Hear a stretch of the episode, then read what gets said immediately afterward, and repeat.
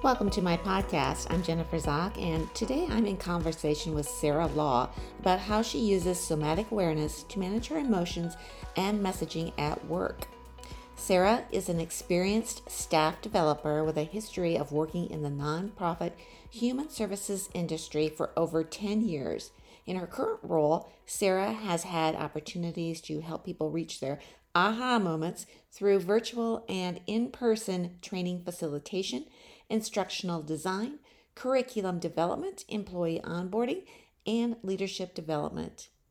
While her career has led Sarah down the path of adult learning, she still maintains many passions, including her first love of social psychology, knitting, and exploring the outdoors with her husband and son. Let's hear from Sarah. Thanks for coming on the show today, Sarah. Thank you very much for having me. Let's start with a general question. Yeah. What led you to somatic awareness? Yeah, so I really got started with somatic awareness um, when I was reading Dr. Kristin Neff's book on self compassion. Um, and she doesn't use somatic awareness directly, but she talks a lot about mindfulness and practicing mindfulness. Um, and this is really just identifying how you're feeling physically, emotionally, mentally, spiritually, however you want to define it, right? Um, and she talks about just identifying it. There's no judgment of good or bad placed on it. It just, it is what it is. This really helped me to start to learn um, how my physical state of being was tied to my emotional state of being. Because I would ask myself, how am I feeling physically? How am I feeling emotionally? And I started to pick up on some trends. So, like, if I'm frustrated or angry about something, I often feel a rushing of heat to my face. Um, if I am feeling happy or fulfilled, I feel light. My muscles are relaxed, and I'm usually full of energy. Um, I found that naming and being able to identify the emotions that I feel really helps me to take a pause from them and dig deeper. Um, it helps me approach the emotion from a more analytic and scientific way. So, for example, I might have a conversation with myself of, okay, that email is obviously upsetting me. I feel a pit in my stomach. I haven't unclenched my jaw in five minutes. Let's examine this. What exactly has me upset here? What can I do about it? And what are some things I need to come to terms with the fact that I'm not going to be able to change about why I'm upset? I try to practice mindfulness a couple minutes each day. Um, I, I, literally have an app on my Fitbit watch that does a two minute breathing exercise um, check in, is what they call it. I set aside about 15 minutes at the beginning of my workday to just sit and breathe. Usually, it does not take me the whole 15 minutes. I usually spend closer to three to five minutes, but putting that on my calendar holds me accountable to making space for it in my day when I practice mindfulness during these breathing exercises, I focus on how my body feels and then ask myself, what emotions am I feeling right now? I do this practice trying to connect my physical indicators to the emotions I may be experiencing because if I do it more frequently, I get better at it. You know, this is still a learning process for me. So I try to make space to do that at least once a day. Some days are better than others, but um, the more I practice, the more I'm able to quickly identify that there's something going on. Because mm-hmm. it truly is a skill. Yes. Yes, very much. Definitely have to put it into practice. Yeah. Nice work putting it into practice. in what way do you operate differently in the workplace as a result of applying somatic awareness? I tend to be a lot less reactionary than I once was. So I'll tell a story about myself because growing up, I used to think that I was the cool, calm, and collected analytical person in my family. And I didn't think that I was easily swayed by my emotions. And then I met my husband, who is the very definition of cool, calm, and analytical. He's an engineer, so I suppose it comes with the territory. Um, but I realized at that point that my actions were led a lot more by my emotions than I ever really wanted to admit before. I still was definitely the cool and calm one in my family, um, but that didn't necessarily mean that, that I wasn't free from being ruled by my emotions. And so, um, going back to the question here, naming the emotion that I'm currently feeling and doing it in a very specific way helps me to pause and think. So I try to say things to myself such as, I am feeling very anxious right now. Um, I'm trying to work away from language like I'm anxious right now um, because I don't want to own my feelings. My feelings are not me. They're a part of me and they're a transient part. They're not going to be here forever. Um, they will come and go. And so trying to put that I am currently feeling this way gives me space to just separate out that this is a part of me right now, but this is not who I am. Mm-hmm. Um, and in that space, when I name that emotion, it allows me to be consciously aware that I'm experiencing an emotion and allows me to be analytical about it. That doesn't necessarily mean that I stop feeling the emotion, right? So if I'm excited or happy, I want to analyze why and revel in the good times. Like, I'm really happy right now. I want to enjoy this and soak it in consciously because this is awesome. Or if I'm mad or upset, I can still allow myself to go cry or yell into my pillow or get it out in whatever way I need to.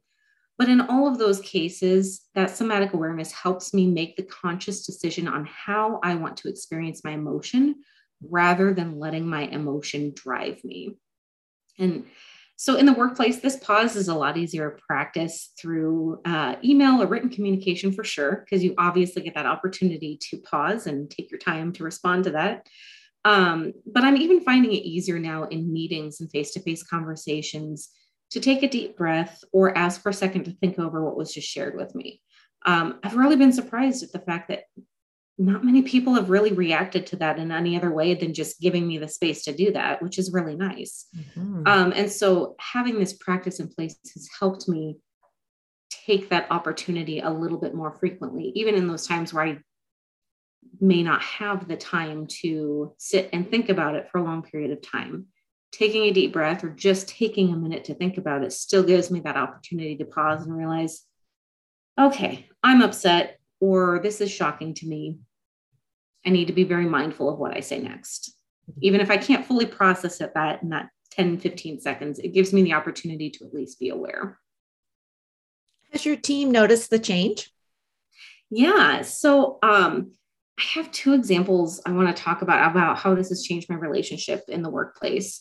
Um, so with my team directly, I supervise a small team and we've experienced a few changes that have kind of just happened to us in the last several months uh, without our input or feedback. And it's very likely this will continue in the coming months, just with the current climate that's going on in my company. Um, for me, it can sometimes be very easy to slip into a mindset of helplessness, especially mm-hmm. when those decisions are made without input from the people that they're being affected. Um, if I'm not acutely aware of how I'm feeling, it would be very easy for me to slip into a negative mindset and unintentionally allow that negativity to leach out into my team. Uh, recognizing my emotional reaction to a situation allows me to regain control of how I experience my emotion. As a leader, it's perfectly fine to be a little pessimistic in private. Mm-hmm. That's totally fine to have those feelings, but I can't let that come through with my team. And controlling how I experience my emotion will allow me to control my messaging with my team um, this is something I continue to work on because I haven't always been the greatest at this in the past. Um, it's definitely a point of uh, point of work for me that I'm I'm continuing to work on this.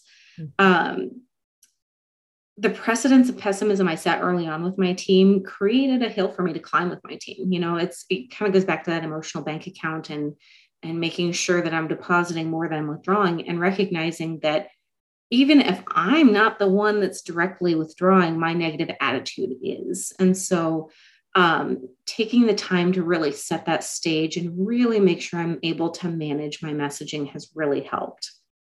Um, it's also helped with my relationships outside of my team. So, for example, I have a coworker that I've worked with on various cross uh, cross departmental programs for probably close to a decade now. Um, and we have honestly never really seen eye to eye on very much. We're both aligned with the mission of the company. and We both want want those good things to happen, but our approaches are very, very different. Um, we were recently working on a project together, and she sent me an email that just immediately put me into that negative headspace. And when I realized I was upset, I took the opportunity to get analytic about it. So I kind of had this conversation with myself of, okay, why did this email upset me? well she doesn't realize how poorly this is going to go and if we if we do it this way it's a waste of time i don't know why she wouldn't know this okay is it reasonable for her to know what you know well, maybe. I mean, her team is quite a bit different from mine. There may be some universal principles at play here, but she probably has a different perspective from me. Is this really the type of person who would willingly waste time? No, no, she's not. You know, and you know, I recognize that despite our differences, no, she's definitely not that kind of person. And so this little conversation I had with myself helped me realize we needed to talk things out.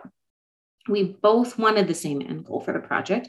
We just had different perspectives about how to get there.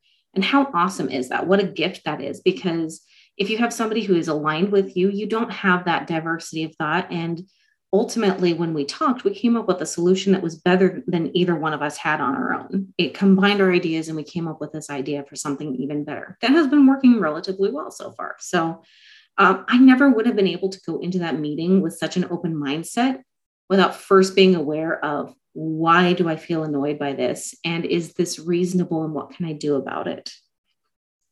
Excellent job of orienting from curiosity. And how much do you think that you saved the organization just in that example right there. Oh yeah, absolutely, absolutely. Um, you know, it's hard to put numbers on it because you know it just it would have rippled out to all of our frontline staff and um, just the processes we had at play because her way wasn't going to work, my way wasn't going to work. But when we came together, we found a way that it actually works really well. And do you find that that strengthened your relationship? I think it did. You know, it's it's still a little early to tell, but I think I like to think that I'm laying the foundation of just okay, we can be very very different. Um, it's funny. A few months before the pandemic hit, we uh, did a large supervisors meeting where we did a DISC assessment, uh-huh. and we split into the four corners of the room based on our DISC assessment. And I immediately kind of had an aha moment because she was standing kitty corner across the room from me. So she and I are very much opposites. And it's like, oh, well, yeah, that explains a lot. And so, um, but it's really not a bad thing to have that differences because, like I said, her perspective added so much to mine and we came together to come up with something even better. Mm-hmm. Yeah, that diversity can be a huge asset. Mm-hmm. Absolutely, it can. Well, Sarah, thank you so much for sharing your yeah. story with us today. Yeah, absolutely. Thank you so much for having me on. I really appreciate it. Thank you for tuning in to today's show. I hope you had some aha moments listening to Sarah's story. As you can see, somatic awareness is an important leadership skill to have. It's a tool of rational thought and a crucial element of success. To learn more about somatic awareness and what it can do for you, visit www.jennifer-zock.com.